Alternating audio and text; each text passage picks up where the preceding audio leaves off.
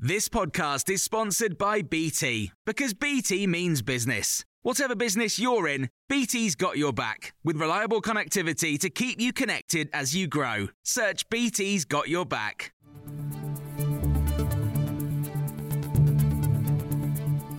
This is your Times afternoon briefing for Monday, the twelfth of February.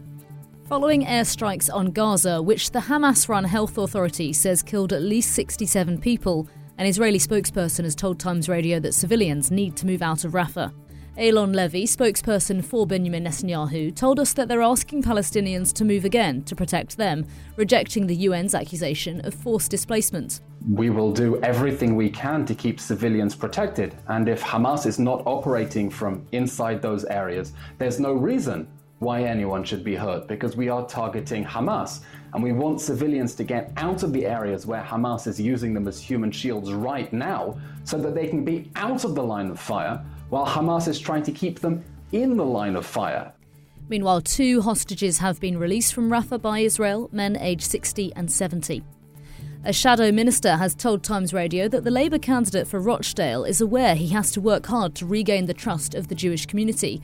Azar Ali, who will stand in the by-election this month, suggested that he believed Israel allowed Hamas to attack its citizens so that it could attack Gaza. Labour is sticking with him as a candidate. Labour's Nick Thomas-Simmons told us the party has still improved when it comes to how it deals with anti-Semitism. What I would say is there's been a transformation uh, under the Labour Party in our disciplinary issues, in dealing with this. Uh, the E H R C recognised that and, of course, took the party out of special measures as a consequence of Keir Starmer's reforms of our processes uh, back last year. So I don't think anyone can deny there has been that wider transformation.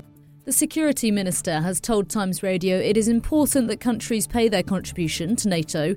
Tom Tugendhat was responding to Donald Trump's comments that he would encourage Russia to do what it wants with countries that don't pay their fair share of two percent. I'm not going to get into uh, electoral politics in an ally. I mean, you know, th- they've got to conduct their election in the way that they choose to, and it's not for me to get into that.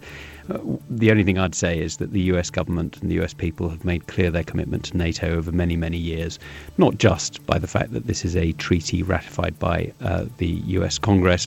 Support for the Conservatives among voters in England's rural countryside has dropped twenty-five percentage points since the last election, but the poll also shows neither of the main parties is viewed as understanding or respecting rural communities.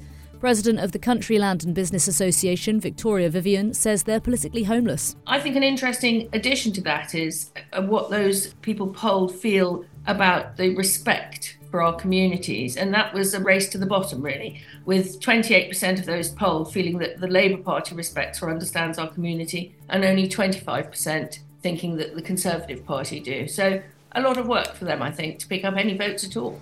For more stories like this, listen throughout the day to Times Radio.